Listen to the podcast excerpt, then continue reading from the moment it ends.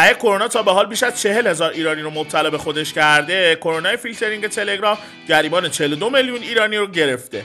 بله درسته 42 میلیون ایرانی. اطلاعات 42 میلیون ایرانی از قبل شماره تماس و آیدی تلگرام توسط یکی از پوسته‌های تلگرامی نامطمئن لو رفته. در حقیقت همون چیزی که نباید اتفاق میافتاد حالا رخ داده. تمام دغدغه متخصصان و کارشناسان فناوری اطلاعات که مخالف فیلتر تلگرام بودن. این بود که بعد از فیلتر تلگرام فضا برای کاربران ایرانی ناامن میشه. مخصوصا با برنامه های مثل هاتگرام یا تلگرام طلایی که برخی از مسئولین از اونا حمایت کردن. حالا مشخص شد این برنامه های دور زدن تلگرام چرا سال قبل طرف گوگل از Google Play Store حذف شدن.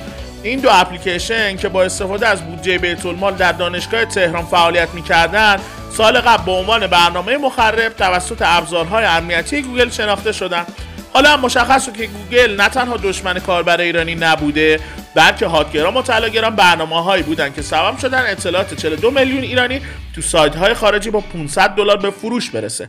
حالا باید منتظر باشیم و ببینیم کرونا فیلترینگ تلگرام از 42 میلیون ایرانی چند میلیون نفر رو اسیر حملات هکری و فیشینگ بانکی می‌کنه. قضاوت با شما.